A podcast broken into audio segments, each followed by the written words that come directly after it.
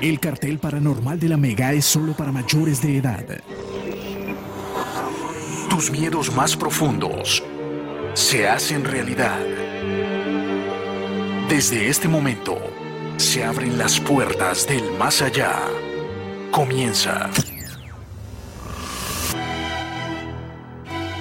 El cartel paranormal de la Mega.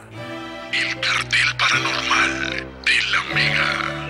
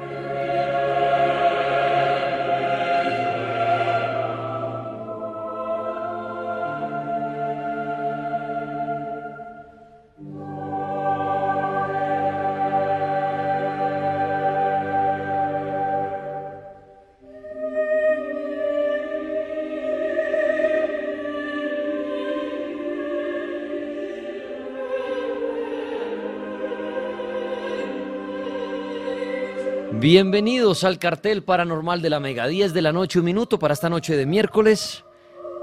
Se abre el telón para este segundo tiempo, donde aterriza el cartel paranormal. El numeral de esta noche para las redes sociales, Secretos del Vaticano.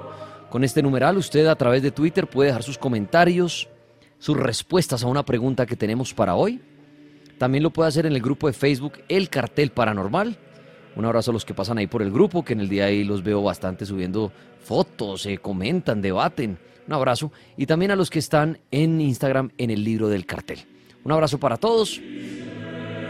Por sus opiniones, por sus críticas, desde que sean con argumentos y sin grosería, bienvenidas sean. Bueno, la pregunta para hoy que se formuló es, ¿qué secretos guarda el Vaticano? ¿Usted qué ha leído? ¿Qué ha visto en un documental? ¿Qué ha visto de pronto en un programa?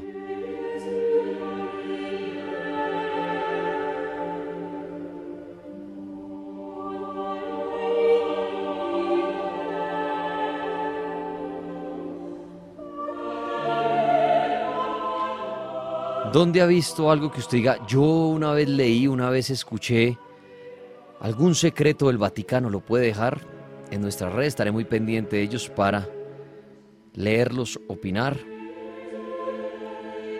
Y bueno, el invitado de esta noche que nos acompañará en esta primera parte, ya después estaré muy pendiente leyendo sus comentarios, abriendo las líneas acerca de los secretos del Vaticano y de paso, si usted quiere contar una historia paranormal, pues es bienvenida aunque normalmente cuando uno toca el tema no les apasiona llamar a participar puntualmente del tema. Pues hombre, hoy el invitado nada más y nada menos tenía que ser el padre Monseñor Andrés Tirado. No solo porque conoce muy bien, obviamente, de todos estos temas y el Vaticano, sino porque además, para envidia mía y envidia de muchos, el hombre se acaba de hacer un viaje espectacular y estuvo allí, en el Vaticano precisamente y nos va a contar hoy qué, vio, con quién habló, qué estuvo haciendo. Esto es radio y a mí me encantan las historias y sobre todo las del Monseñor, cómo logra echar el cuento y nos imaginamos las cosas de manera maravillosa. Pues es el invitado de esta noche. Monseñor Andrés, ¿cómo me le va? Bienvenido.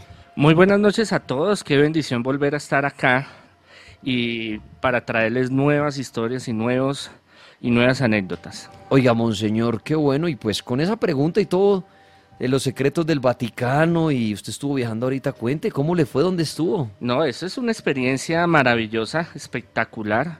Empezando que Roma es fantástico, Roma es como un museo andante, ¿no? Eso es meterse en otra, es viajar dos mil, tres mil, cinco mil años al Imperio Romano, pero a la vez moderno y sofisticado. Fui a uno de los eh, cursos más importantes de la Iglesia Católica Apostólica Romana, que es el curso internacional de exorcistas. Pues madre, estos días estamos hablando de esto, monseñor. O sea, usted fue a un curso El único oficial Al que hay en el Vaticano. Sí señor. para exorcistas. Sí señor. Oiga, Los duros, duros. no, este man ahora hay que tengo que hacerle mil preguntas. Espere, yo, a ver, no sé por dónde Tráteme empezar. pasito, tráteme No, pasito. no sé por, no sé por dónde empezar. No, es que me apasiona esto y no sé por dónde empezar. Monseñor, bueno, uno se entera que hay un curso de exorcismos en el Vaticano.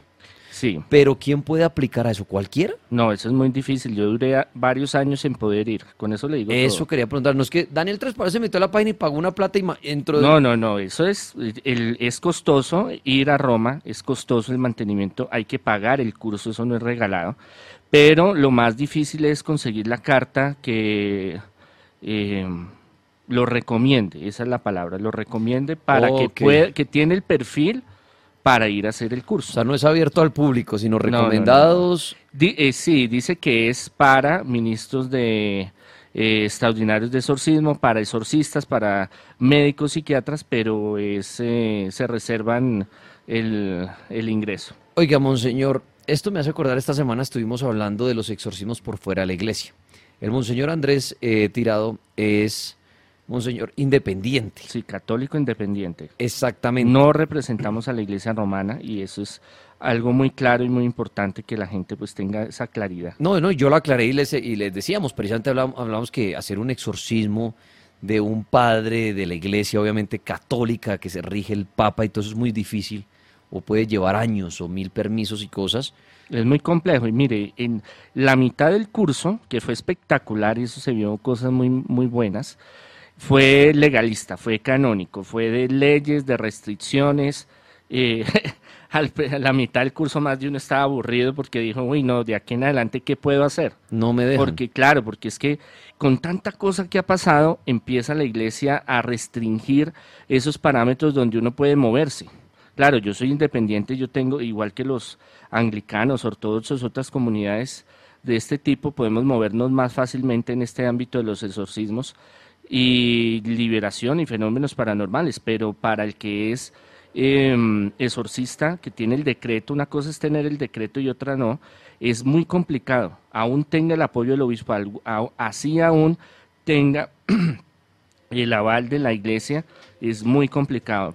Un ejemplo, usted es exorcista, usted tiene el decreto por el eh, obispo ordinario que dijo, desde hoy fulanito de tal va a ser el exorcista oficial de la diócesis.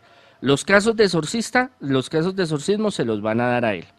Pero usted como exorcista, si se va, por ejemplo, si usted está en Bogotá y se va a los llanos, usted allá no puede atender los casos, porque usted tiene que estar en su diócesis. Hablábamos eh, de un Entonces, padre no que hay en, hace- hablamos de un padre que hay en Cúcuta. Bueno, eh, aquí en Colombia hay varios, El de Cúcuta que tiene permiso para hacer los Sí. en Cúcuta. pero es muy restringido, digámoslo así. Y, los, y una temática que se habló en el Congreso eh, fue de que la mayoría de obispos no quiere eh, tener exorcistas. No tanto porque no crean en el demonio, porque hay unos que son, allá fueron cardenales y obispos eh, exorcistas al Congreso a, a dar, a dictar varias charlas. No tanto porque no crean en el demonio, unos creen, otros no, pero más que todo porque el tener el rótulo de exorcista hace que haya mucha polémica dentro del clero. Eh, que haya como preferencias al que es exorcista y a los otros no. Entonces empieza a haber como una pugna entre el clero, entre los sacerdotes, ¿por qué ese sí y por qué nosotros no? Entonces hay muchos que dicen, no, yo no quiero nada de esos problemas. Entonces vaya y busque, viaje a otra ciudad y busque otro exorcista en otro lado. Entonces, como les decía, si usted es exorcista de Bogotá, tiene el decreto para la Iglesia Católica Apostólica Romana y usted se va y vague a atender un caso, usted lo pueden sacar, lo pueden sancionar, Ok. porque no es su jurisdicción. Entonces, eso es un ejemplo de muchas otras cosas que mm, la Iglesia cada día está restringiendo este ministerio. Pero bueno, en el Congreso se hablaron muchas cosas, se vieron muchas cosas, fue muy interesante. Oye, interesante esto que está contando el monseñor Andrés. Entonces estuvo allá, porque eso quería preguntarle. Allá en el, en el curso que les dan de exorcista les dicen, bueno, van a aprender todo de cómo hacer un exorcismo, cómo no hacerlo, pero es prohibido que los hagan. O sea, les dicen eso, dicen, Claro, pueden aprender claro. todo, pero no los pueden hacer, o cómo. Claro, hay unas restricciones muy, muy cerradas y ya el exorcista no, eh, por ejemplo, un- el padre Gabriel Amor, que fue uno de los que lo fundó en el 98 prácticamente, la asociación con, el, con Balbus y Corrado, eh, la Asociación Internacional de Exorcistas, que hace unos años el Papa Francisco les dio el, el, aval jurídico porque no lo tenían. Y mm, empezaron a hacer congresos y actividades y ahí fue cuando nació el curso. Entonces, primero eran cuatro meses que usted tenía que irse y era extremo, digámoslo así, era todos los días de 6 de la mañana a 8 de la noche dándole duro al tema.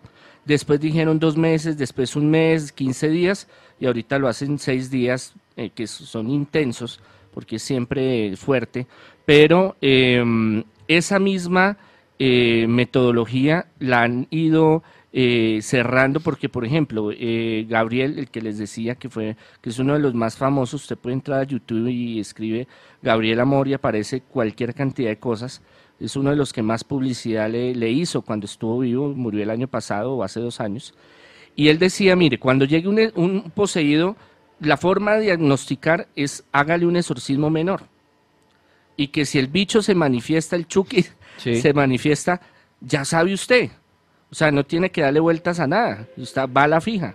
Pero ahorita ya no, ya ahorita no se prohíbe porque psicológicamente puede inducir en un efecto de sugestión que la persona no esté poseída, pero usted al nombrar a Satanás al hacer el exorcismo menor, porque hay menor y mayor, eh, lo puede inducir a un estado alterado de conciencia donde el supuestamente poseído no está poseído, pero como usted influyó en ese momento invocando la presencia del demonio, pues psicológicamente él eh, le causó un trauma y entonces ahora se cree poseído. O sea, mejor dicho, el exorcismo lo que hizo fue enfermarlo. Exacto, entonces ya ahorita bueno, ahí eh, eso se dio una polémica porque hay muchos exorcistas en el mundo y en esos me, me incluyo que no estamos de acuerdo con eso.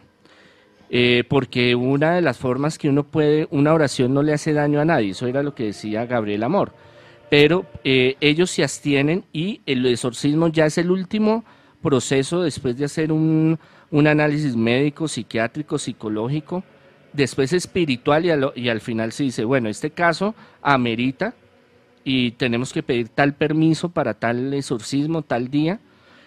Entonces ahorita, em, ¿cuál es la moda, digámoslo así? ¿Qué es lo que están haciendo los obispos? No están nombrando eh, exorcista oficial, sino que dan un permiso a ciertos curas en ciertos casos para que hagan el exorcismo. Con eso se evitan de que haya bastante gente, que los curas se peleen entre ellos, de que haya división. Entonces le dice, venga fulano, eh, usted me contó que tiene un caso, no sé qué, sí, entonces venga, le firmo acá, vaya, solo puede hacer ese exorcismo. Y listo, vaya y haga. Permiso por exorcismo, claro, dicho. Específico. Muy bien. Padre, ya vamos a entrar a hablar del Vaticano, que es el tema de hoy. Pero la pregunta que hizo esta semana y es, ¿usted qué opina? ¿Usted cree que los exorcismos que se hacen por fuera de la iglesia, bien sea un par independiente, un chamán, un brujo, un parapsicólogo, un hasta un médico que lee por ahí un exorcismo. ¿Usted cree que eso sí funciona? He visto de, diferentes denominaciones, religiones, y desde tiempos muy antiguos en todas las iglesias, religiones, espiritualidades tienen una concepción clara de los demonios, de los espíritus, de la posesión. Es que esto no es un tema que solo los, los cristianos, los católicos tenemos de que Jesús fue el más grande exorcista que lo fue, lo es, sino que sencillamente esto viene, por ejemplo, los sumerios, eh, los arcadianos, los griegos, los chinos, bueno, todos ellos tienen una, una, unos rituales y una forma de, hacer sus cosas. Ahora, yo he conocido médicos, hablando de médicos, y, y, yo he hecho cursos a médicos, a psicólogos, a médicos especializados en diferentes áreas, aquí en Colombia afuera, que en un momento dado les ha tocado en el consultorio, se le alborotó un paciente y hicieron un ritual y se liberó. ¿Qué es un ritual? Una oración. Sí, para que me entienda. De acuerdo. Bueno, usted puede encontrar chamanes, usted puede encontrar parapsicólogos, videntes, pero algo que yo recomiendo mucho es conocer quién, porque es que hay muchos que ahorita se hacen pasar que son exorcistas internacionales y no han salido de Hay mucho estafador en el mundo paranormal, eso es sí, verdad. Sí, hay, hay videntes, hay parapsicólogos que le dicen, mire, mi trayectoria y usted va a investigar y no, no, no tienen nada, entonces no hay un fundamento, no hay una historia. Muy importante, el, dependiendo de su ideología, su religión, su forma de pensar, de actuar, donde usted quiera ir a buscar ayuda, pero investigue dónde se va a meter y con quién, porque a veces eh, terminan estafados, a veces terminan peor, enchuquiciados, porque pues peor, hay gente, hay sí, poseídos. Claro, hay gente que trabaja con el de abajo y, y es, es, complejo. Entonces, a mí me llegan después de que han ido a, a curas, a pastores, a videntes, parapsicólogos, chamanes, monjas, de todo lo que usted quiera, porque pues buscan una ayuda. Pero sí, se puede, claro, el exorcismo es, eh, viene de la palabra exorcizar, expulsar, conjurar, eh, echar fuera al demonio. Y y todo bautizado que crea en, Jesucristo, pues tiene ese, ese don. Eh, una vez estaban los apóstoles y estaban todos creídos y andaban así engallada unos con los otros y venga y que nosotros somos los duros y que tenemos el poder y que estamos con Jesús. Y por allá misionando, caminando, se encontraron a uno que estaba haciendo exorcismos y liberaciones con el nombre de Jesús. Claro, ellos se emberracaron y le dijeron, no, Jesús es marca registrada, ¿qué pasa, papito? Hágame el favor, usted no tiene derecho de decir nada, ni usar el nombre de Jesús, ni hacer exorcismo, ni nada. Entonces se fueron todos contentos, envalentonados y le dijeron, Jesús, mire, había un tipo por allá que estaba sacando demonios en su nombre y nosotros, ¿usted cree que lo dejamos? No, nosotros le prohibimos y le dijimos que no lo volviera a hacer. Entonces Jesús se emberracó y les dijo, no, no, se lo, no vuelvan a hacer esas cosas, porque el que no está en contra de mí está a favor mío. ¿Eso qué quiere decir? De que el ministerio del exorcismo es muy amplio y lo puede ejercer mucha gente. Ahora es peligroso eh, meterse con estas fuerzas y meterse con estos demonios y espíritus bajos. Eh, no es una cosa fácil, no es una cosa, no es un juego. Y muchos que yo, mire, es más, a mí me buscan pastores, videntes, parapsicólogos, sacerdotes de diferentes iglesias porque en un ritual mal hecho o en un exorcismo que hicieron a una casa, a un lugar, una persona, quedaron poseídos o, les dio vejación o infestación, que son diferentes formas donde el enemigo ataca y quedan mal psicológica, físicamente, entonces vienen a que uno les, porque esto, eh, esto hay una cuestión de que hay una metodología de cómo hacer las cosas. Padre, una preguntita que me surge, ya, ya tranquilo, vamos a hablar del Vaticano, porque el padre acaba de bajarse un avión estando allá y de un curso y todo, y que nos cuente como el Vaticano, si hay secretos, si hay cuartos que uno dice, no, por allá uno no puede pasar. Secretos del Vaticano, es de esto vamos a estar hablando. Pero, padre, una preguntita, un ejemplo, la iglesia oficial como tal. La iglesia se entera que hay personas haciendo exorcismos. Padre independiente, brujo, chamán, parapsicólogo, el que sea ¿La iglesia qué opina de eso? La iglesia los ve como pecadores. El que acude a una persona de esas que le ayuda en exorcismo dice, no se van a curar, son como egoístas y dicen, para que le funcione el exorcismo es solamente con nosotros. Porque es que eso pasa en la actualidad, ¿no? Todo el mundo dice exorcismo, iglesia. Sí, marca registrada. iglesia y dice, uy, no, usted exorcismo con un chamán, no, eso no le va eso no sirve. Sirve únicamente es en la iglesia con el padre que trabaja para la iglesia, sí, allá el papa.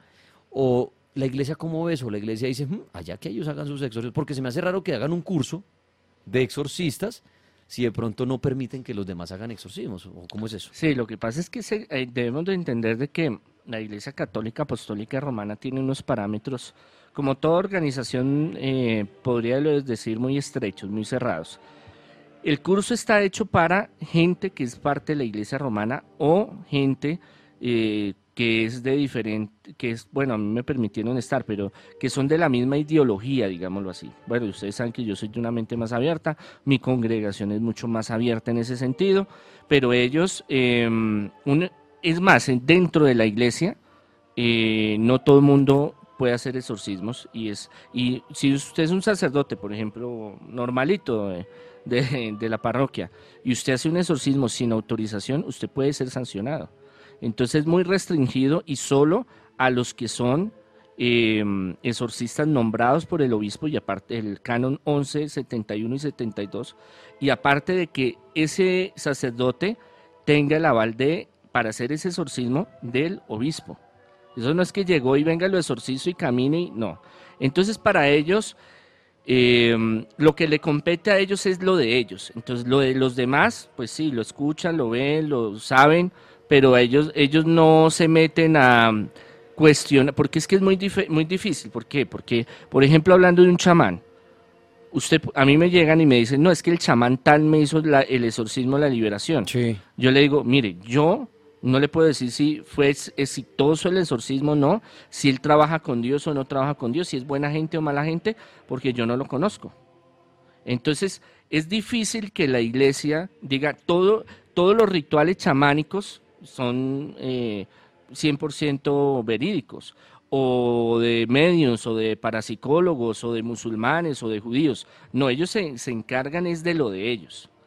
¿Por qué? Porque es que tendrían que hacer una investigación muy profunda y organizar, y lo que pasa es que eh, la mayoría de los que hacen exorcismo son muy informales. No hay, digamos, una organización de que le diga a usted, es que mire, de la comunidad chamánica tal, el que tiene permiso para hacer por méritos, porque nosotros lo decidimos, porque tiene las capacidades, es el chamán fulanito de tal, o el parapsicólogo fulanito de tal, no, porque esto se da más es en el ámbito espontáneo, ¿sí? De su trabajo, de su... O sea, mejor dicho, no le meten tanta mente a la cosa.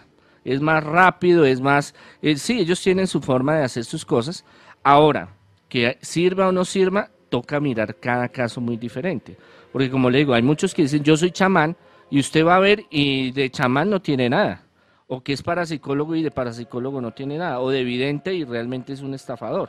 O un sacerdote de alguna comunidad, pero que realmente no es exorcista, sino simplemente le hizo una oración de liberación y pensó que ya se iba a arreglar la cosa. Entonces, esto es es un ámbito muy eh, ambiguo para poder ellos clasificar y decir, eh, fulano sí hizo el exorcismo, si es válido. Ellos saben que en las diferentes comunidades cristianas católicas hay exorcistas, eh, como en mi caso, que en los judíos, en los hebreos, en los eh, islámicos, budistas, hinduistas, comunidades triviales, chamánicas y en fin, y en otras disciplinas, le jalan al exorcismo. Ellos no son ajenos a eso. Pero el, el tema de ellos no es hablar bien o hablar mal o decir este eso no es, sino en la iglesia qué pueden ellos hacer y qué no pueden hacer y cómo hacerlo. Muy bien, Monseñor Andrés Tirado, que acaba de llegar del Vaticano de su curso de exorcismos, por eso le está haciendo preguntas sobre esos cursos. Y hoy, que es perfecto la noche porque el libro del cartel puso la pregunta Secretos del Vaticano. Monseñor, ya mezclando esto en el Vaticano, donde usted estuvo en este curso, ¿en el curso se hace algún exorcismo? Como de, digamos, práctica, listo, es teoría pero hay práctica, les muestran a ustedes algún exorcismo o en video de que ellos tengan ahí como solamente reservado para la iglesia y dice, bueno, en este curso les vamos a mostrar algo que es como un secreto nuestro y les muestran cosas? Lo que pasa es que la mayoría que vamos nos dedicamos a los exorcismos eh, o han estado presentes en exorcismos y mm, no vamos tanto como nos enseñen a hacer un exorcismo, no pero sí em, nos presentan material. Por ejemplo, hay unas investigaciones y fueron unos, unos, periodistas, unos psiquiatras, fueron de la policía, porque hay una cuestión terrible sobre sectas satánicas. No sé si usted se acuerda que aquí tuvimos una liberación, un exorcismo de una muchacha que tuvo algo que ver con las sectas satánicas. Y un caso muy parecido que lo dieron allá en audio, el testimonio, las pruebas judiciales, policiales, médicas, psiquiátricas, era un caso muy parecido al que manejamos acá, donde el satanismo, no eh, el, el luciferismo o eh, satanistas, digámoslo, de filosofía, sino estos que les gusta hacer misa negra, matar niños, animales y toda esta cuestión, y que uno piensa, digamos que eso es en Sudamérica es fuerte, pero que en Estados Unidos y en Europa eso ya no es tan fuerte, pero según las conferencias y las personas que fueron y la dictaron, pues está plagado, Europa, Italia está plagado de, rituales satánicos y de, satánicos que andan por ahí haciendo sus cosas y muy organizados, muy clandestinamente que eso también pues lleva hacia la parte de la brujería y satanismo y de posesiones, eso tiene unos vínculos muy estrechos, entonces eh, se hablaron de, bueno, fue muy extenso, se habla, fueron muchos expositores, se hablaron de muchos temas, eh, se hablaron cosas y muy, digamos, secretas, no permiten grabar video ni audio ni fotos, con eso le digo todo. Monseñor Andrés Tirado, exacto, no hay fotos, no hay video ni nada, eso es como muy reservado. Hablando del Vaticano, ya le tengo una preguntita, pero quiero que los que están oyendo el programa, que hemos oído nombrar el Vaticano, viene el Papa, el del Vaticano, pero expliquemos, me gusta siempre desde ceros, ¿dónde está el Vaticano ubicado y cómo es, para que entendamos mejor? Es el imperio más importante del mundo, yo le diría, el país autónomo eh, con más dinero, más poder en el mundo pero sin embargo representa lo que es la fe católica, apostólica romana en el mundo. Eh, lo crean, digámoslo, Constantino en el año 316 eh, a través de eh, fusionar el papado con el imperio romano para que el imperio romano, fue una forma de sobrevivir el imperio romano, el Estado y la iglesia se fusionaron y en siete colinas, que es un triángulo, digámoslo así, es más o menos para que me entiendan, es donde deciden, donde están los restos de San Pedro, que todas las, las eh, pruebas arqueológicas históricas eh, hablan de que hay un 95% de que sean los restos de él. Ahí deciden hacer la Catedral de San Pedro y alrededor está entonces la Plaza de San Pedro y alrededor está el Museo Vaticano y están otras construcciones que es como su pequeño imperio, digámoslo así, eh, muy poderoso en el mundo y donde hay varias universidades y hay edificios eh, donde está la parte administrativa de la iglesia en la parte mundial y donde vive el Papa, ¿no? que es la cabeza eh, fundamental de, la Iglesia Católica Apostólica Romana. Podríamos de hablar el Vaticano que es como un barrio. Son cuatro barrios juntos. Cuatro ¿Qué, tan grande como para imaginárselo uno? De, o sea, estamos hablando de cuántas cuadras. Eh, o sea, ¿se recorre en cuánto tiempo? Es que el dato no lo tengo exacto y me da cosa decir. ¿Pero cuánto recorre? Me, levanten porque digo, pero no, usted en una tarde se lo, claro, que yo, ¿qué barrio le digo así? No, es que aquí Pero lo recorre en una tarde. Sí, haga de cuenta, mire, póngale cuidado. La Plaza de Bolívar, ahí está eh, em, la Catedral Primada, a un lado está el Palacio de Justicia y al otro lado está... Eh, el Colegio San Bartolomé y está la Casa de Nariño. Y bueno, todo ese sector es el Vaticano. Haga de cuenta. Usted se lo puede recorrer en unas horas. ¿Y puede entrar como tal o solamente recorriendo los alrededores? No, eh, los alrededores, bueno, la, el centro es la plaza, y la plaza a veces la tienen eh, cerrada en ciertas partes, dependiendo si hay audiencias, si hay misas, si hay, bueno, compromisos. Está el, el eh, San Pedro, donde mm, usted tiene que hacer una cola de dos horas y media para poder entrar, es algo que va muchísima gente. Y al, lado está el Museo Vaticano y dentro de eso, pues ahí está eh, eh, la Biblioteca Vaticana, que es muy nombrada. Eh, están varios edificios donde se encargan de la parte administrativa, donde guardan sus secretos, como hoy estamos hablando de secretos. Y lo que le permiten a uno es San Pedro, la plaza, alrededor algunos edificios poder entrar adentro de San Pedro eh, y entrar a los museos vaticanos, que son varios que están fusionados. Entonces usted, eso se va tres, cuatro, cinco horas recorriéndolo. Y eso es lo que a usted le permiten. Ir a algo más es muy, muy complicado y muy complejo. Ir a la biblioteca, por ejemplo, necesita un permiso especial y para ir a salas la biblioteca no, está abierta, no está abierta al público no, ni pagando eso no es que usted no no ni nada, nada, eso no es que usted llegue y dice venga es que yo quiero ver un librito porque es que me dio ganas de leer le dice sí sí siga Luis Ángel Arango o sea tienen todo muy reservado. Claro no y tecnología y tienen guardias de seguridad. ¿Es real lo del telescopio? Sí, claro, Lucifer está allá. Y ahí se ve el telescopio desde afuera, desde uno eh, Hay una parte donde uno se puede hacer que ve como la cúpula cuando se, se eh, guarda, digamos, el telescopio y le explican a uno que ahí está, pero ya entrar allá es, es muy complejo. mire, si hay gente del mismo Vaticano que yo estoy hablando ahí en eh, interactuando en el curso, que hay sectores que no les permiten pasar. Es más, si se han visto con el Papa una o dos veces es mucho, con eso le digo, y trabajan y viven ahí adentro. Entonces la seguridad adentro es, eso es un búnker. Es un búnker dividido en varios bunkercitos. Sí, sí, señor. Y de poco acceso. Entonces, para que se imaginen lo que es el Vaticano, el poder que tiene el Vaticano, ni pagando, eh, padre, si uno va de turista, como usted también estuvo aparte pues, de hacer su curso, no hay un pagar para un recorrido por adentro, un no, que uno le digan... Si usted tiene un amigo adentro que lo pueda entrar de pronto o pedir un permiso especial, hay, un, hay una página, un correo que le dicen, por qué, le dicen, usted entró, le mandan a un correo y le dicen, usted entró en lista de espera. Ah. en cualquier momento te llamamos, no nos llames, nosotros te llamamos. Claro, se puede pasar dos, tres meses, seis meses y no le contestan.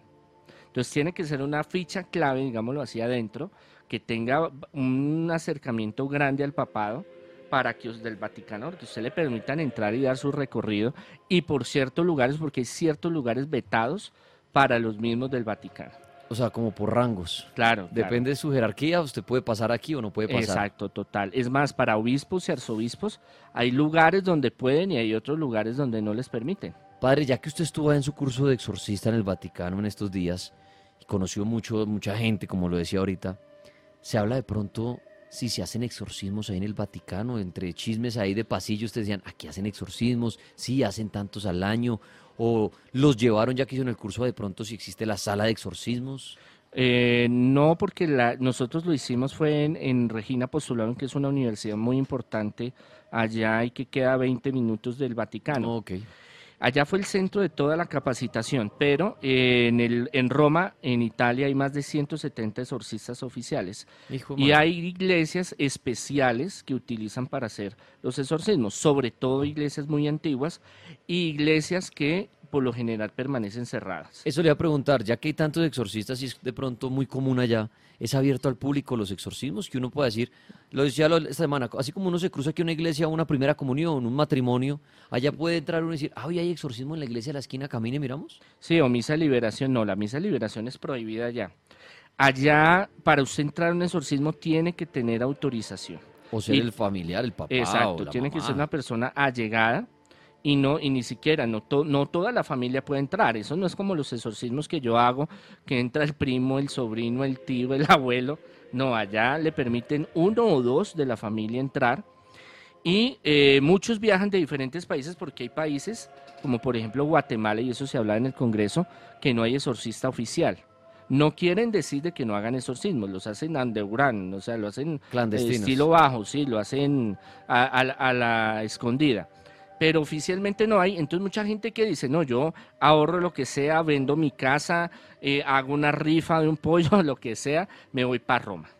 Allá no es que usted llegue y le dicen, hermanito, no, de una vez usted llegó, al otro día le hago el exorcismo. Usted puede durar días, semanas, meses. Hasta que le den la respuesta. Hasta que, le diga, exacto, porque usted tiene que llevar todo un caso que acredite que vale la pena. Si usted no lleva ese caso, ese, ese y y, pruebas, me imagino. Claro, claro, por eso las hacen en su país.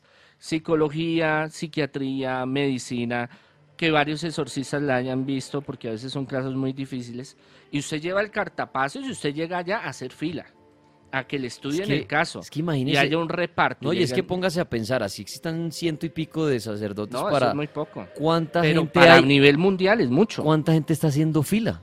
Que es que aquí en Colombia hay tres, cuatro nomás. ¿Cuántos están esperando allá en Roma que les digan por fin lo va a ver el padre? Claro.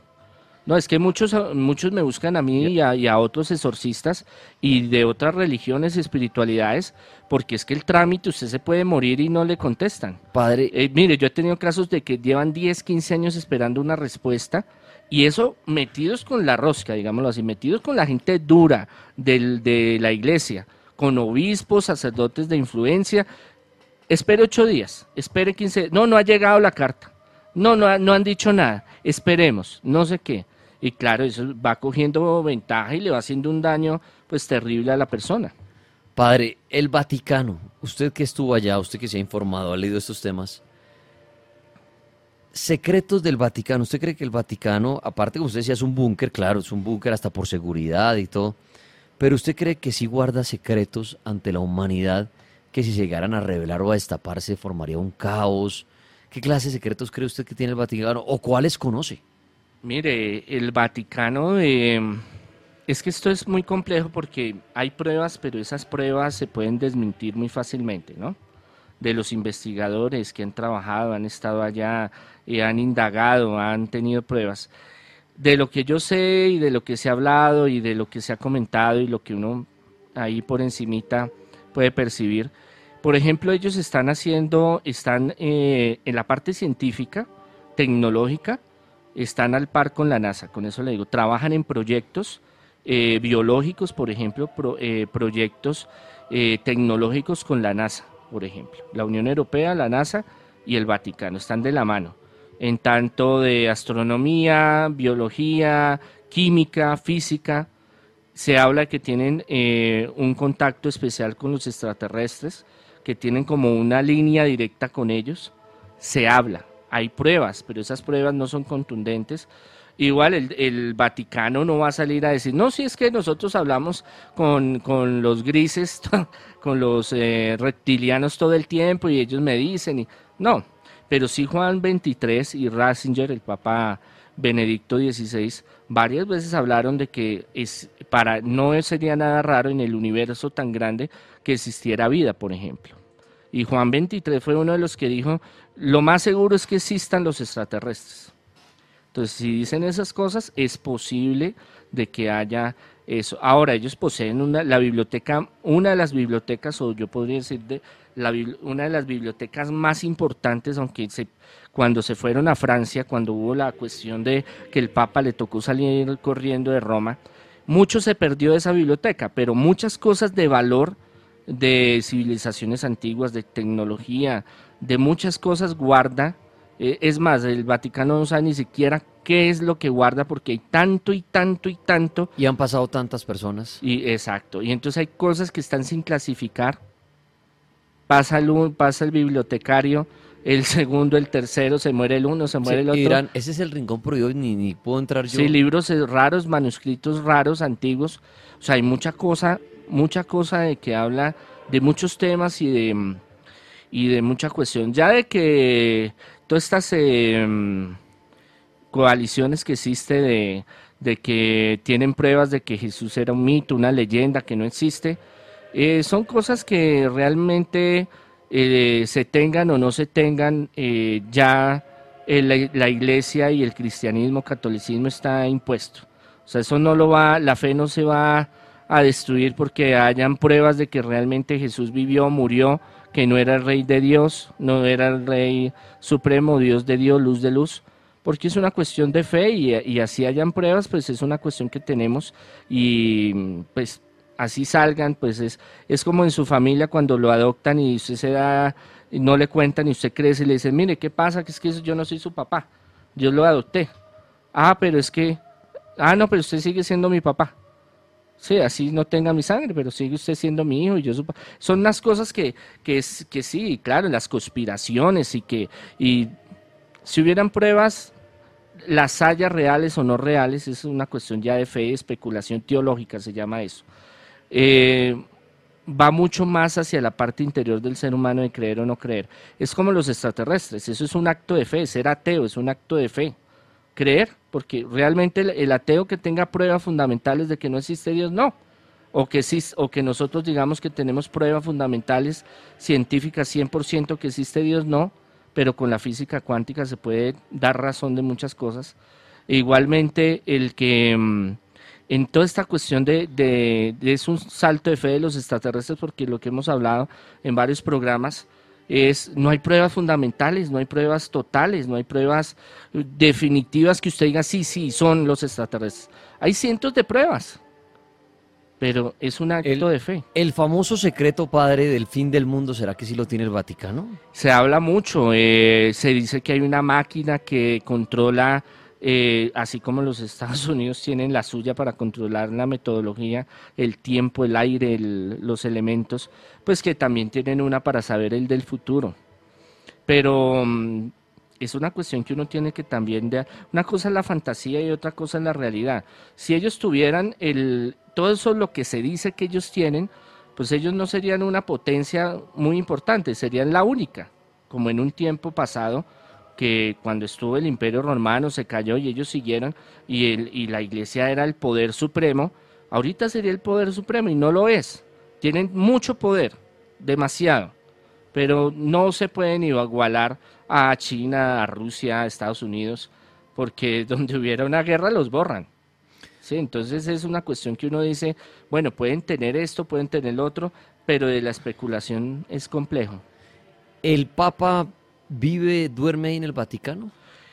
Él vive en Santa María, que es ahí cerca. Él debería vivir ahí, pero por miedo y por protección y porque él mismo, él es una persona muy humilde. Es más, usted llega a San Pedro y entra, la catedral es majestuosa, es algo del otro mundo, y en el, en el digamos para que me entiendan, la, silla episcopal o el, trono, un trono para que me entiendan, juego de tronos, está, es, él quitó la silla que había antes, que era de Benedicto, que era toda enchapada en oro y era, un, era eh, la silla de un rey, digámoslo así. Y usted va a ver, es una silla blanca de madera, muy sencilla. Entonces él es una persona que, que los lujos no van con él, entonces, y por seguridad también, pues no vive dentro del Vaticano. ¿El Papa es el que toma las decisiones como tal de la iglesia en el mundo? ¿O tiene un grupo de personas y le dicen, no señor, la decisión no la toma usted, eso tenemos que pasar a revisarlo? ¿Funciona como un gobierno? ¿Cómo funciona eso en el Vaticano? Bueno, claro, no es que no viva en el Vaticano, sino no vive en San Pedro, sino al lado. Eh, sí, es que eso es una, eso es, eso es una organización muy estructurada, políticamente organizada, democráticamente desarrollada, pero están los cardenales y están los asesores del Papa. Y él no se puede saltar el derecho canónico y él no se puede saltar las leyes que están ahí. El Papa quiere hacer muchas cosas, pero él tiene que estar bajo eh, el magisterio de la Iglesia. Y el magisterio de la Iglesia es una organización muy cerrada donde cada caso lo estudian con mucha complejidad. Pueden durar años para dar una, una resolución de algún cambio. Por ejemplo, eh, esto de que eh, ahorita me parece genial y estamos de acuerdo con eso, que las personas que no viven casadas eh, o que viven arrejuntadas o que conviven o unión libre, como le quiera usted llamar, les den la comunión, que no se la nieguen ni el sacramento de la reconciliación, de la confesión. Pero para llegar a hacer eso, eso fue un trabajo como de dos, tres años convenciendo a todos los que están ahí con causas reales, con fundamento teológico, eh, sociológico, antropológico, psicológico, social, para decirle, mire, por esto y esto y esto debemos actualizar la iglesia y cambiarlo. Pero realmente después del Concilio Vaticano II que renovaron la iglesia, muchas cosas no se han puesto en práctica el Concilio Vaticano II, pero mm, hay muchos que lo critican porque cambiar, se modernizó la iglesia después del Concilio Vaticano II, pero faltan muchas otras. Y entonces el Papa quiere hacer algo, eh, por ejemplo, que mm, aquí en Suba pasó un río y se llevó el pueblo, digámoslo así. Entonces no, voy a mandar una donación de, ¿qué le digo yo? Eh, 100 mil dólares a los de Suba. Él no puede llegar a abrir caja fuerte allá y venga cuento y mando por entrega, por no, efecto no, no, es el dueño de la empresa. No, claro que no. Él tiene que pedir permiso. O sea, aunque él tenga todo el poder y su disposición para cosas así eh, ya más delicadas, eh, sí tiene que pedir permiso, autorización, y, consejo. No, cree usted, padre, que ese puede ser uno de los secretos del Vaticano, que el permiso de a las cosas que quiera hacer el Papa no sea ni siquiera un grupo del Vaticano, sino sea por ejemplo, una familia poderosa del mundo o algo, el que le dé el visto bueno al Papa para las cosas que quiera hacer? Bueno, es que hay unas cosas muy delicadas y el problema del Banco Ambrosiano y después del Banco Vaticano y de los nexos de, de la mafia con el Vaticano es algo muy serio. Y muy, yo creo que ese es, de, ese es uno, eh, después de la pedastia y del abuso de niños, el tema más eh, complejo que le ha tocado al Papa Francisco es el, la corrupción de lo que es la mafia eh, italiana. El dinero que puede mover el Vaticano. Claro, porque es que el Banco del Vaticano, ¿quién lo controla? Ese es el gran problema.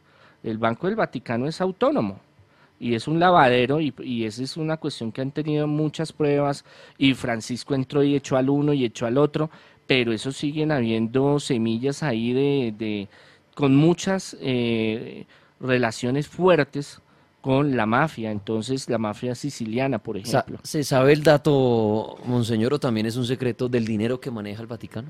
Hay unas cifras, cada año salen unas cifras, pero mm, es como los libros, y eso lo hablábamos con Daniel una vez.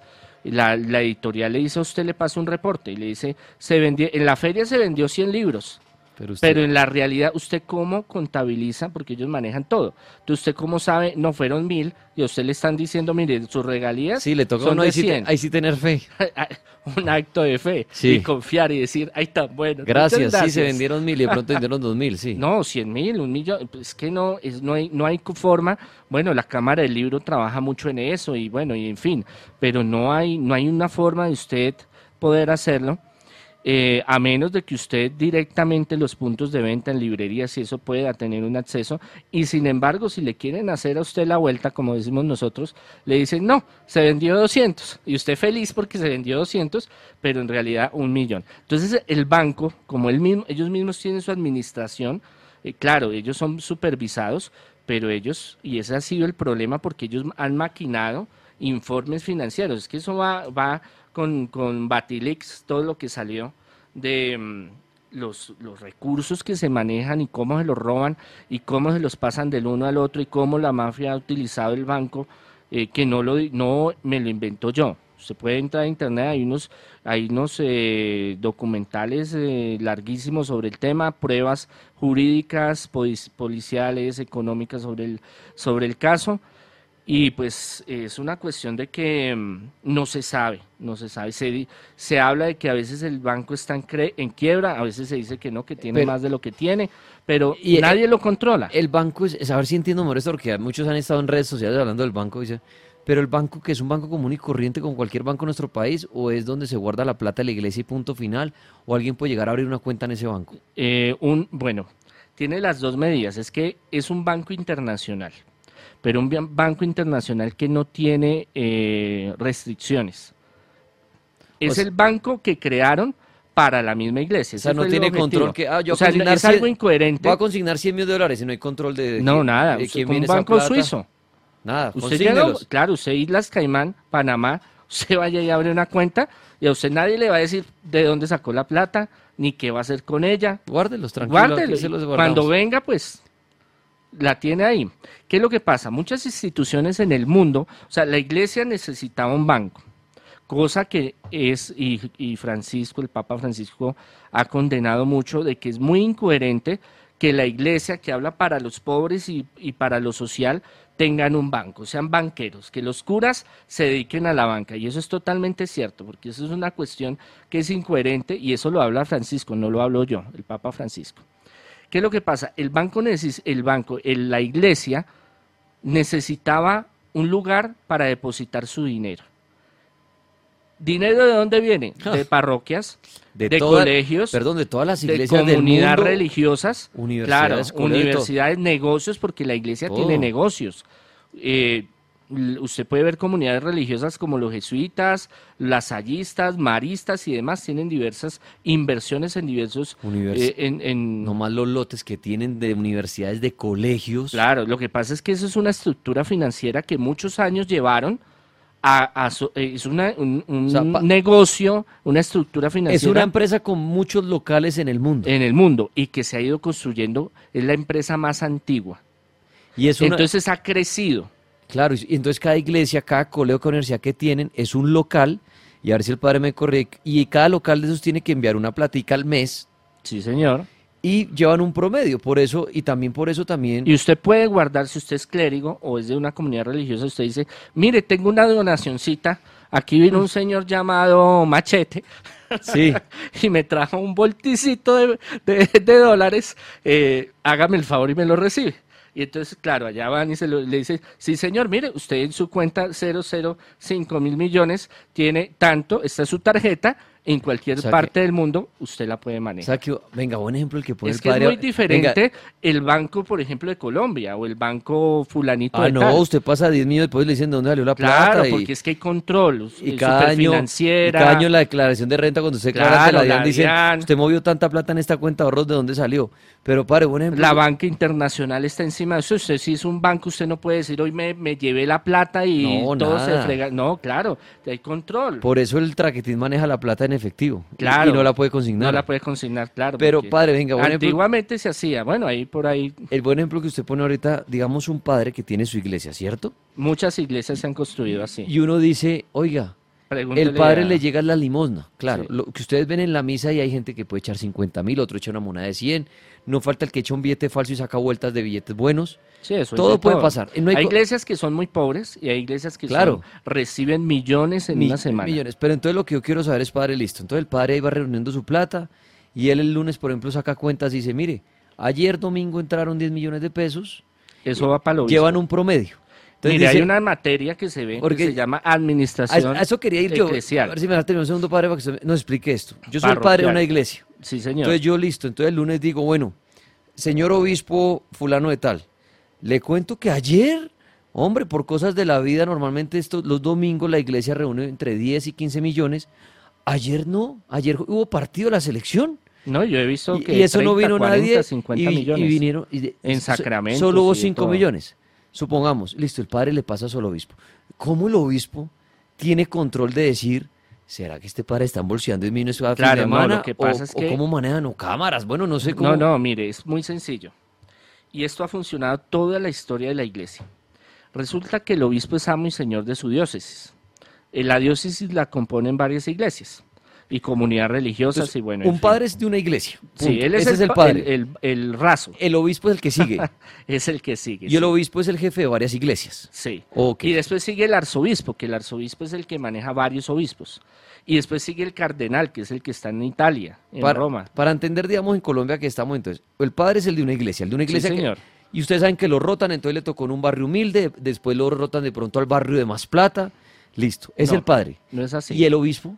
No es así. Ah, no lo rotan así de suerte No, que no, no, usted no. hoy estuvo en un- Usted llega a su diócesis, donde usted está trabajando, y usted se queda ahí. A usted lo rotan en el circuito de la diócesis. Ah, pero. A menos que usted tenga una palanca muy berraca. Ah, mire cómo funciona. Eh, sí, claro, usted no, lo, usted no es que diga hoy me quiero ir para la iglesia del chico porque es que quiero irme para allá. Sí, llega, buenas, mire, es que vengo a trabajar. No, que lo llamen a usted y le pidan una misa o algo, algo así extraordinario de pronto. Un no- matrimonio privado. Sí, que pero eso no es muy difícil. Es más, se pelea mucho la jurisdicción. ¿Usted cómo va a venir acá a hacer un matrimonio si yo soy el párroco de acá, papito? Váyase para el sur, váyase para su loma y aquí no me venga a fregar la vida. Ah. Entonces, ¿cómo controlan ellos? El obispo sabe exactamente cuánto se hace un, un día en la parroquia. Un sábado, un domingo, Hay un, un mes. promedio. Claro, hay una administración y hay una contabilidad. Hay una secretaria que es prácticamente la que se encarga de registrar las entradas y las salidas y hay una y hay la contadora o el contador que tiene que llevarle los registros. Y eso lo ve el obispo. Y el obispo sabe, porque hace muchos años sabe cómo es el manejo. Y sabe que la iglesia de Suacha no va a dar igual que la iglesia del Chico. Y tiene Entonces un usted promedio de está dinero. en la zona del sur, entonces usted sabe que las parroquias que usted tiene, esas parroquias, eh, la parroquia Simón tal, Pedro tal, dan tanto mensual. De ahí no se bajan. No se suben porque esa es la, la- la tarifa, digámoslo así. Pero si usted es un obispo del- de, una zona influyente, usted sabe cuánto entra. Entonces usted no puede llegar y decirle al obispo, no, mi hijo, es que sí, este, por 10 años se han hecho 7 millones los fines de semana, pero no, esta vez se hizo un millón. Y, Ah. al, y al otro domingo, no, se hizo 500. Lo investigan. Ah, no, inmediatamente para afuera. O sea, hay un promedio que ven, hay sí como un control de ventas. Eh, claro, un control Mano, usted bien este estricto. mes tiene... Ahora, A usted le dan un negocio y le dicen, mire, está montado, trabaje, produzca, no le dan un plante como tal Ah. económico, pero le dicen, está la iglesia funcionando, de ahí tiene Ahora- que sacar para los gastos, pague administración, sáquese su sueldo y lo demás va para el A- obispo. a eso- Del obispo, él coge ese dinero y lo distribuye en seminarios, en obras sociales, otros se lo embolsilla a él y otros lo manda para el Vaticano. a eso voy yo. El padre Daniel Tres Palacios tiene una iglesita. Sí. Y mi promedio son 10 millones fin de semana que tengo que darle al obispo. Listo. Matrimonios, primeras sea. comuniones, bueno, Pero llegó un man de mucho dinero, como os pasa en la iglesia. claro. Mire, es que yo vengo a donar, sí, mil millones de pesos. No, usted me cae bien, padrecito. No, la, igle- la iglesia. Yo crecí en esta iglesia y se me hizo el milagro y me Claro. gané el, el baloto de 70 mil millones y fue porque yo recé aquí. Entonces, padre, mil milloncitos para la, pa' la iglesia, dirá Claro. que lo lleva. Mire, para la iglesia. En ese caso, el padre, me perdona, esto lo hago con todo respeto, pero Sí, para sí, que entendamos claro. más, el padre dice, uy, estos mil millones no tienen que entrar porque yo reporto son 10 semanales, entonces estos mil son míos. Claro, yo, Eso- yo digo, entre una donacioncita de 100 millones, por ejemplo, y el resto me lo embochó. Pero entonces él para pa consignarlo, si fuera a consignarlo aquí en un banco en nuestro país, le van a decir, señor, ¿dónde sacó esa plata? Usted habla del Banco del Vaticano. Si él dijera, oiga, es que me dieron, el Vaticano le dice, no, señor, esa plata no sé porque se la dieron a la iglesia, es nuestra. O sea, mi pregunta es, ¿cómo hace un padre, si en este momento tiene mil millones que le dejaron en la puerta de la iglesia, una, persona X, los tiene que guardar debajo de la cama? Obviamente, si es honrado, dirá al Vaticano, aquí dejaron estos, estos de ustedes, pero si el man dice, los quiero coger, ¿qué hace? hace lo que más de un sacerdote hace, que es buscar testaferros. Entonces, ¿qué es lo que pasa? Que si a usted le pillan ese dinero, si usted no declara ese dinero al obispo, se lo llegan a pillar, usted lo expulsan, Claro, porque, porque en teoría es plata de la iglesia. Claro, eso no es para él. Él debería decirle al Vaticano, Claro. ayer dejaron mil millones de pesos acá. que eso lo hace el obispo. O sea, el contacto con el Vaticano lo hace el obispo, no el, el sacerdote raso. Entonces, ¿qué es lo que pasa? Que usted, por ejemplo, llegó alias Machete, por ejemplo, Sí. eh, y le dice, mire, yo como está construyendo la iglesia y empieza a ayudar poco a poco a construirla. Bueno, ahí se va tapando, digámoslo así, la cosa. Pero si es en efectivo y le dice, como ha pasado en varios curas, y le dice, mire, le doy 500 millones, 100 millones, 200 millones, donde él, eh, mire, lo que le voy a explicar es lo siguiente. Usted va a abrir una cuenta de ahorros, por ejemplo. Y eso muchos curas no lo saben. Pero yo sí porque tengo amigos en bancos. Porque yo he abierto cuentas en bancos. ¿Por qué? Porque pues obviamente uno tiene que tener una historia crediticia. Así mueva mucho o poco lo que sea. Si no, usted está muerto financieramente. ¿Y qué hacen? A usted le hacen todo un seguimiento y le abren fácil la cuenta. Y le prestan fácil al cura algunas veces, no montos muy altos, pero ahí a, a los obispos les prestan más. Pero él tiene eh, comunica el banco cuando ve una, una irregularidad financiera, se comunica con la iglesia, con su obispo, porque usted tiene que pasar una carta diciendo dónde trabaja. Y usted lleva todos sus documentos Entonces le dicen allá. a su jefe, Claro. oiga, este man Y así es que vino dan y con- consignó esto acá". no lo saben muchos curas, ¿no? Y es, y es así que los obispos lo cogen y los apretan. Y le dice, venga señor, aquí yo tengo que usted consignó tanto en la cuenta suya tanto, porque la cuenta de la parroquia es diferente. Usted tiene tal cuenta porque de un momento a otro usted tenía dos millones de pesos y resulta con 200. ¿Qué pasó? ¿Dónde salió la plata? Claro. Usted solo se dedica a dar misa y Es que ¿qué no tiene ninguna O a empresa, dar nada. clases, a dar clases.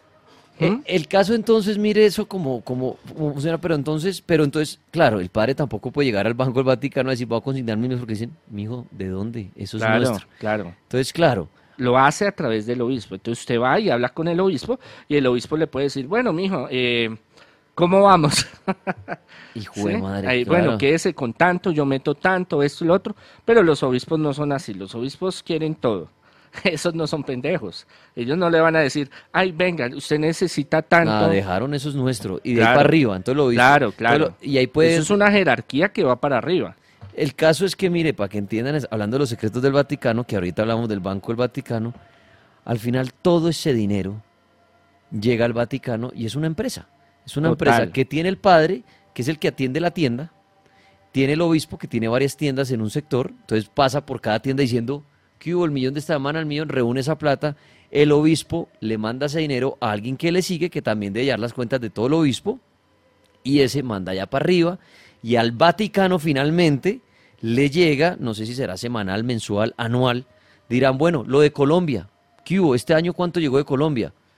100 mil millones de pesos, un ejemplo. Y ahí es cuando dicen, ¿pero cómo?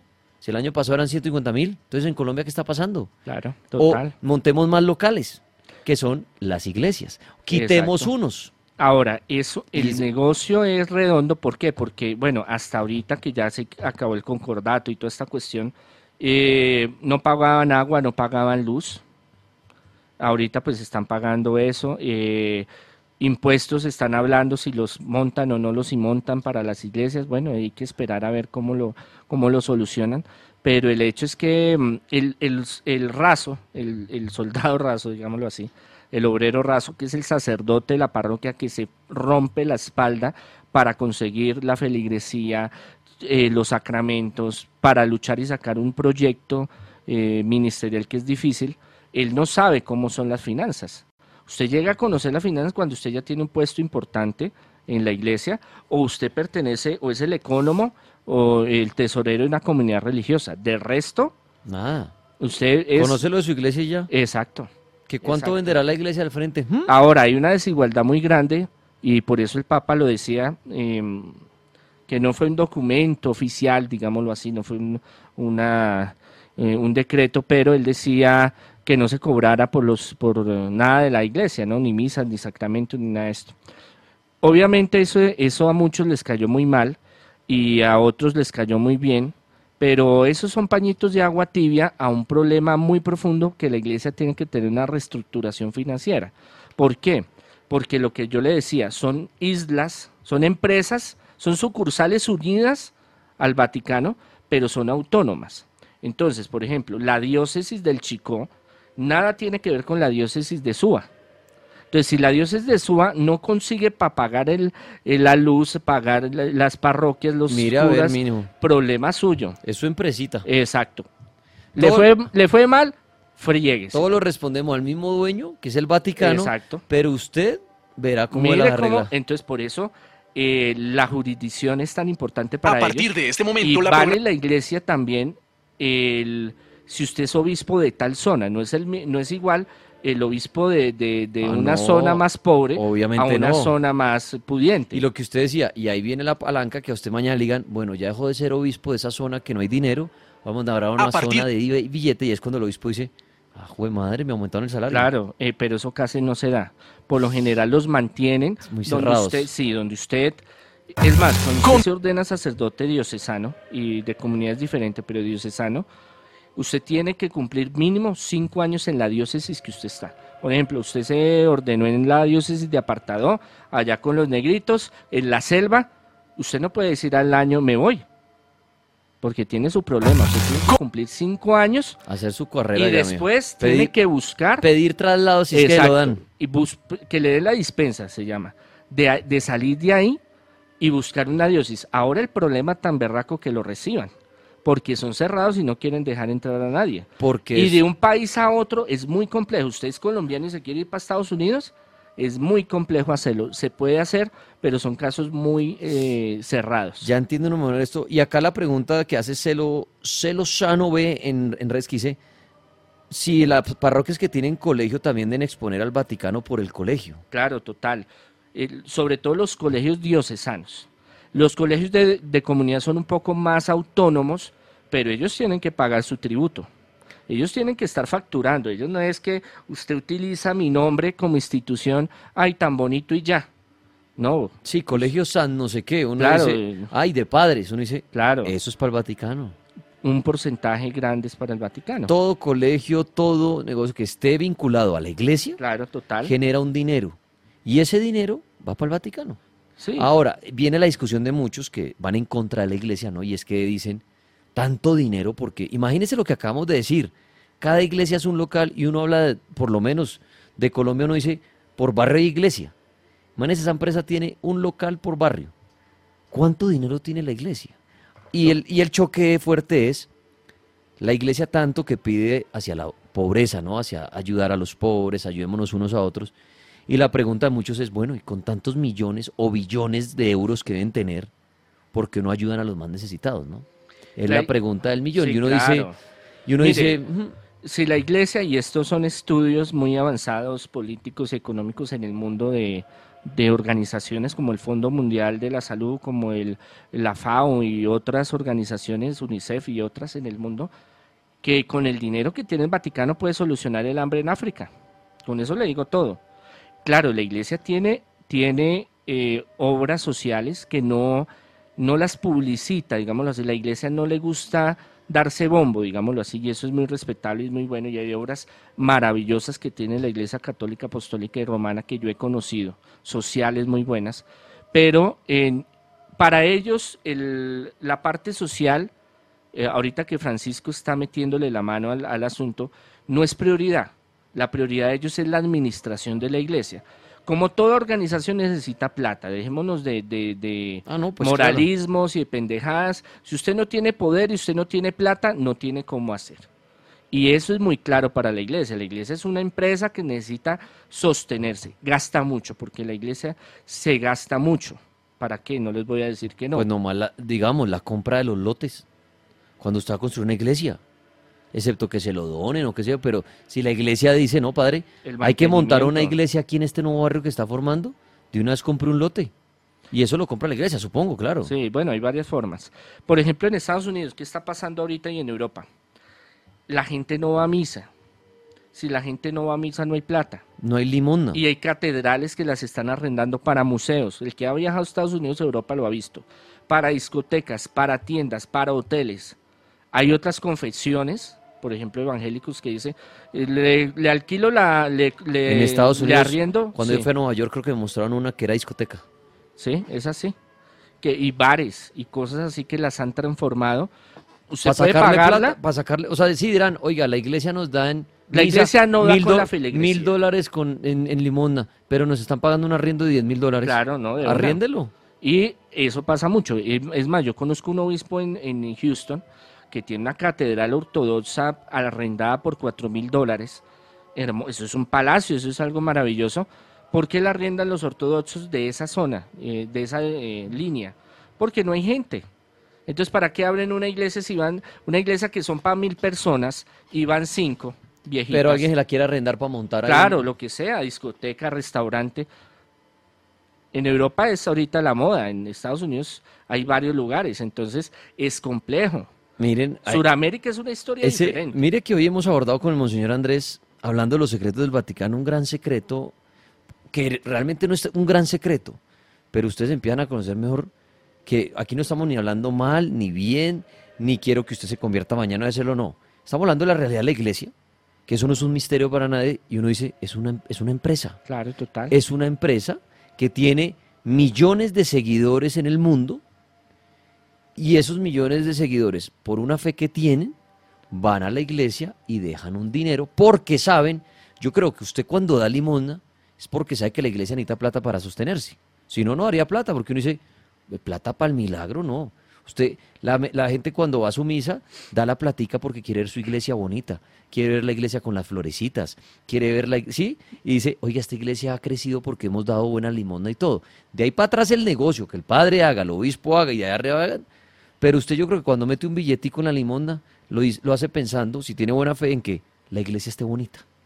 Sí, claro, no, usted lo hace de buena fe y con una gran intención de ayudar. Claro. Y Dios bendice eso. Cuando usted lo hace, Cuando la gente paga las misas, no hay que dar plata para que lo cuando usted da el diezmo, pa- cuando usted colabora, Para que el padre diga, esta misa es en, of- en en- en ofrecimiento a Daniel Tres Claro. Palacios. Eso vale un billete, eso vale Claro, billete. dependiendo de dónde, ¿no? No, no vale lo mismo, Ah, no. por ejemplo, un matrimonio en el Chico que un matrimonio en Suacha. En un- o en un pueblo. O en un pueblo, claro, dependiendo del pueblo, ¿no? Así es del señor Machete, es diferente. Por ejemplo, en Estados Unidos es obligatorio diezmar. La Iglesia Católica Apostólica Romana, usted tiene que pagar la entrada, digámoslo así. Usted va y si no da su diezmo, para afuera. Usted no le, no le dan confirmación, ni primera comunión, ni un Entiéndase como diezmo el 10% de, su El de lo que 10%. usted gana al mes. Sí, señor. Y hay otras que son las, las semillas, las primicias, las ofrendas, las limosnas que son diferentes. Pero usted, usted entra ya y pide, por ejemplo, es que mi hijo quiere hacer la primera comunión. Usted le dice, ¿hace cuánto está viniendo? No, solo este domingo. Qué pena, usted tiene que venir un año y diezmar un año para que yo le pueda dar el bautizo. Y así funcionan todas las iglesias, no solo las evangélicas, las católicas romanas, todas funcionan así. Y en muchas eh, religiones que usted puede encontrar, todo mundo da porque siente ese deseo de ayudar y se siente bendecido dando Se siente bendecido, esa es la palabra dando. y eh, progresa y, y no está mal. Pero sí debe haber, un, como dice el Papa Francisco, y en eso me adhiero, un equilibrio más social. Eso es algo fundamental, porque se han vuelto acaparadores en muchos lugares. Y por eso le digo, hay que haber, en la iglesia necesita una reestructuración financiera profunda, porque ¿cómo es posible que yo conozco curas que andan en la inopia, andan con mal vestidos, que no tienen para un transporte? Sí, todos, sí. ¿sí? Mm. Y otros que cargan con Mercedes. Entonces, venga, pongámonos serios. O se ayudan a todos, o todos en la cama, o todos en el suelo. Ahora, esa rivalidad interna dentro de la iglesia, y ahí vengo, un terrible. ahí vengo un secreto. Claro, imagínese usted pertenecer a la misma empresa. que usted dice, somos todos de la iglesia, pero lo que sea el padre, hombre, ese padre al frente con ese carrazo y yo, Claro. ni pa'l bus, cuando van a ascender, entonces viene la rivalidad entre ellos. Y de ahí alguien preguntaba un secreto de- del Vaticano Padre, se, se, alguien me decía, una vez envenenaron a alguien dentro del Vaticano o algo, ¿será que sí es un secreto que dentro del Vaticano ocurren muchas muertes por envidia, por, por conspiraciones, pero eso no se destapa y guardan sus... Bueno, eh, Juan Pablo I se habla que duró 33 días y lo envenenaron. No se sabe por qué no dejaron hacer eh, autopsia, ¿no? Y él quería hacer unas reformas, pero profundas a la iglesia. Ahora, lo que sí hay es que muchos papas se mataban, se envenenaban.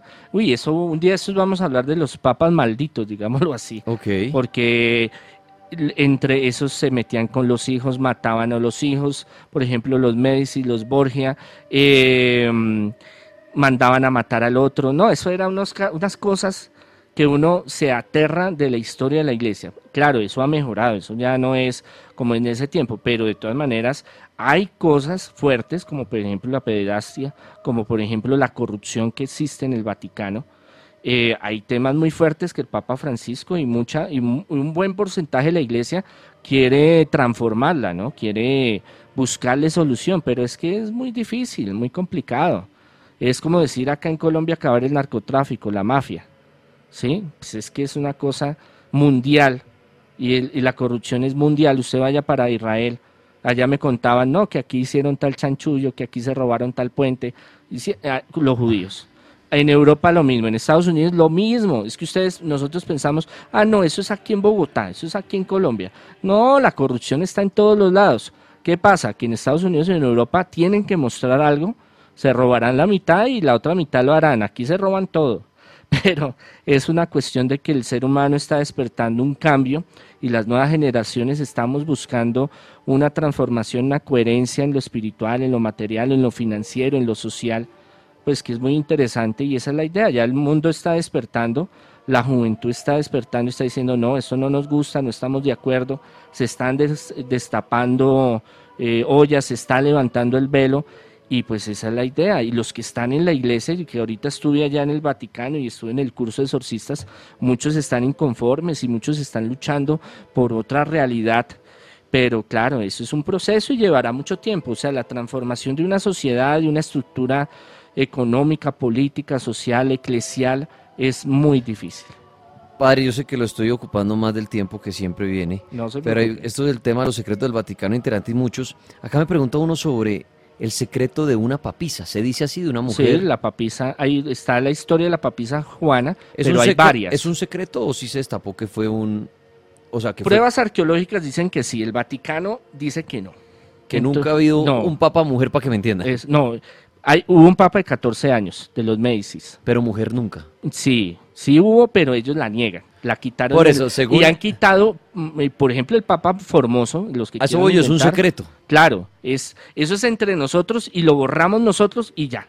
Y quedó, pero no, que hay pruebas arqueológicas, históricas. Pero el Vaticano hoy en día dice, nunca ha habido una mujer, siempre hemos sido hombres. Siempre, sí, pero en dentro eh, se sabe que sí hubo la papisa Juana, no solo fue un mito como mucho tiempo se pensó, sino que hay pruebas arqueológicas históricas muy fuertes, donde no solo hubo una papisa, hubieron varias. ¿Y por qué tanto, si la iglesia es tan linda con todo el mundo y vamos a dar ejemplo, ¿por qué tan machista?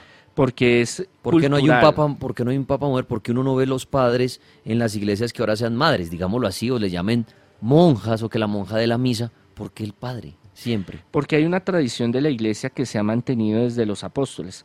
Cuando se organizó, y eso lo hablamos una vez, eh, Jesús resucitó, se le apareció a los apóstoles. Eh, los apóstoles no solo eran los apóstoles, también estaban las mujeres. María Magdalena. María. Magdalena, María de Cefas, bueno, un poco de viejas ahí, que eran la mano derecha de todos, eran las que trabajaban. Y las primeras comunidades cristianas, y, y Pablo eh, tuvo una, hubieron diaconisas, sacerdotisas, eh, mujeres.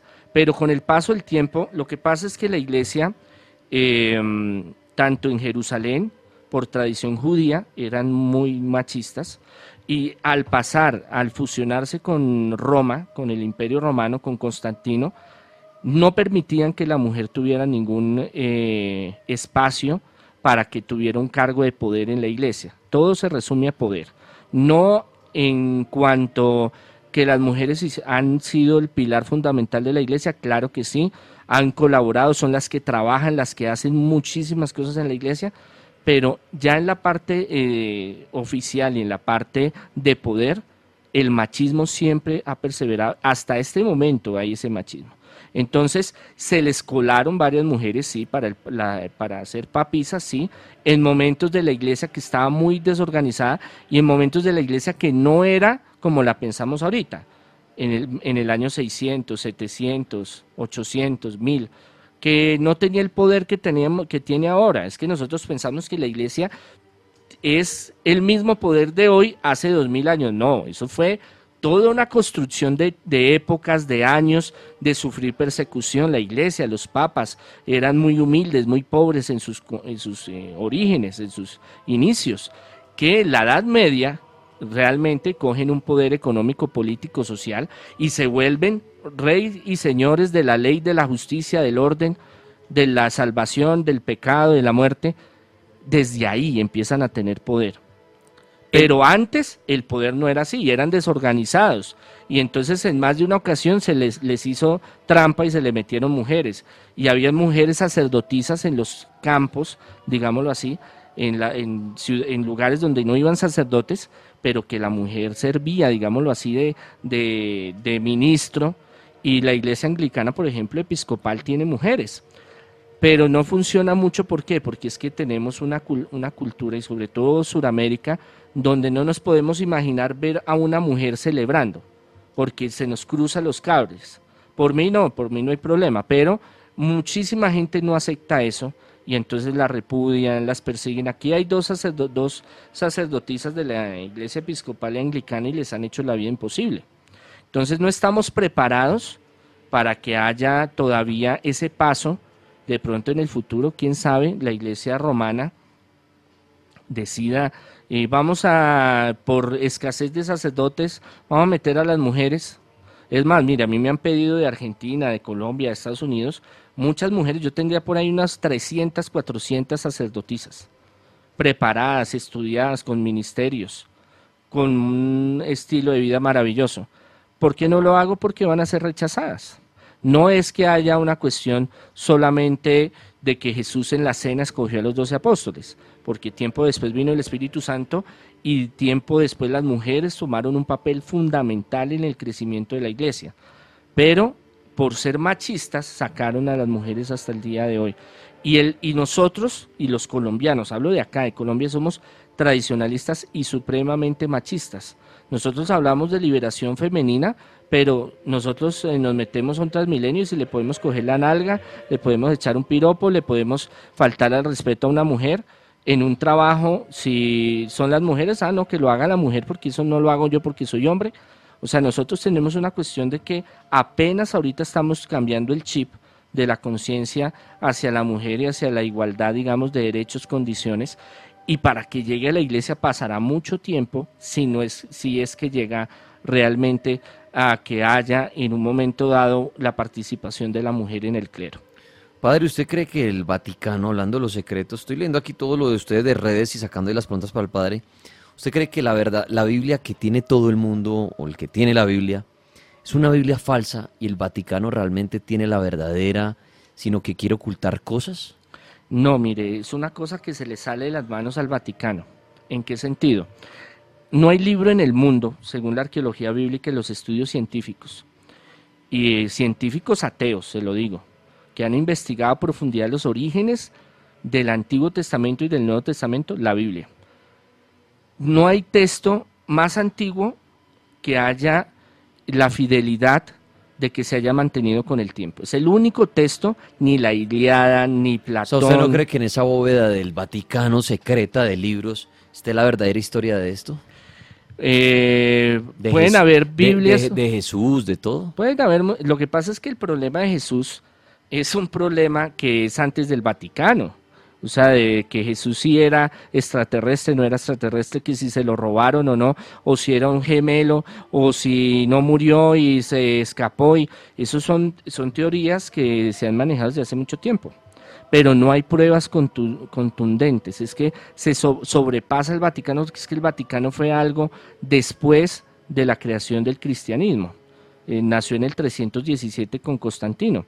Entonces, los hallazgos arqueológicos, los últimos hallazgos de los 50 años para acá, que han encontrado libros del primer siglo, el segundo siglo, el tercer siglo, son exactamente muy parecidos a los que usted tiene en su Biblia, en su casa, de, eh, lenguaje griego, hebreo, arameo, copto, son muy parecidos. ¿Eso qué quiere decir? De que la fidelidad del texto, hablándolo científicamente, arqueológicamente, tiene un 95% de continuidad en la historia. Ningún otro texto eh, en la historia ni los griegos, ni los romanos, ni los persas tienen una fidelidad de pruebas de más de 3.800 eh, escritos donde comprueben la autenticidad del carácter bíblico y los hechos que pasaron en ese tiempo.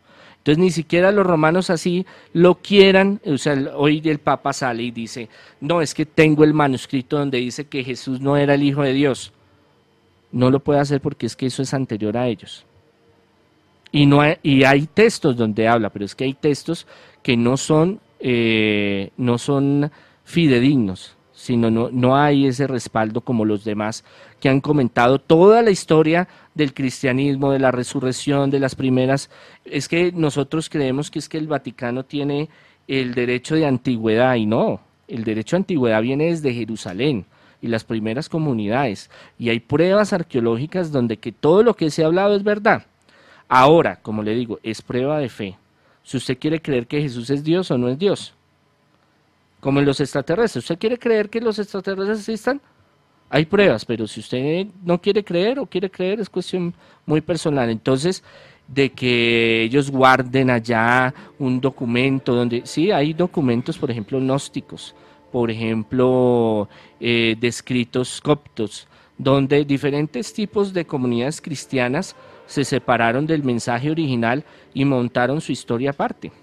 Y esos no son secretos, es más, los que buscan, digamos, eh, desmantelar la historia de Jesús son los que más buscan y se han dado cuenta de que los hallazgos arqueológicos, hablando desde el método científico, no pueden ir y decir, no, es que todo fue inventado, no, porque hay pruebas arqueológicas.